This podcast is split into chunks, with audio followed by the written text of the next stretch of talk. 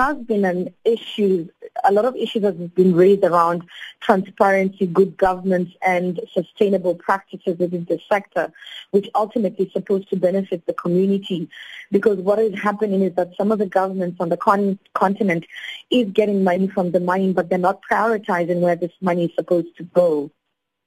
Okay, so that's in terms of the collection. The World Bank uh, also had their briefing today. Now, the World Bank uh, perhaps has a bit too much influence, some people say, but uh, clearly they have quite an influence uh, to play in the way, um, you know, mining is funded. What was the message from the World Bank?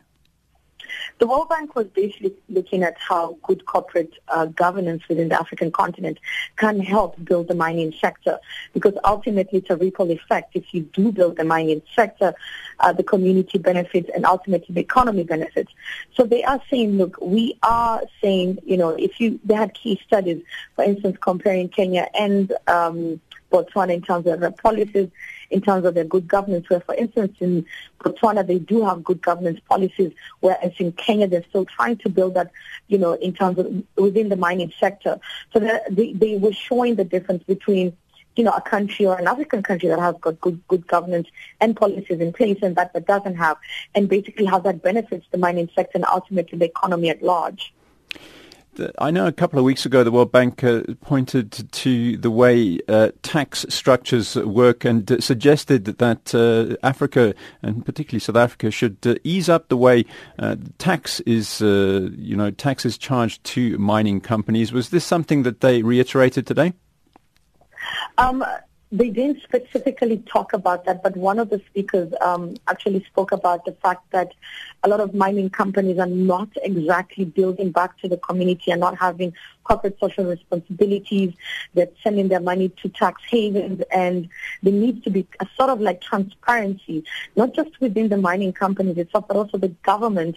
uh, you know, who are benefiting from the mining uh, sector as well, in terms of where is this money going, you know, how accountable are people for it, how transparent, you know, who is benefiting from this. They are calling for mining companies to have some sort of uh, documentation, some sort of place, some regulatory framework where, you know, the community, where the people of a country can know where the mine, you know, where the mining company's money is going.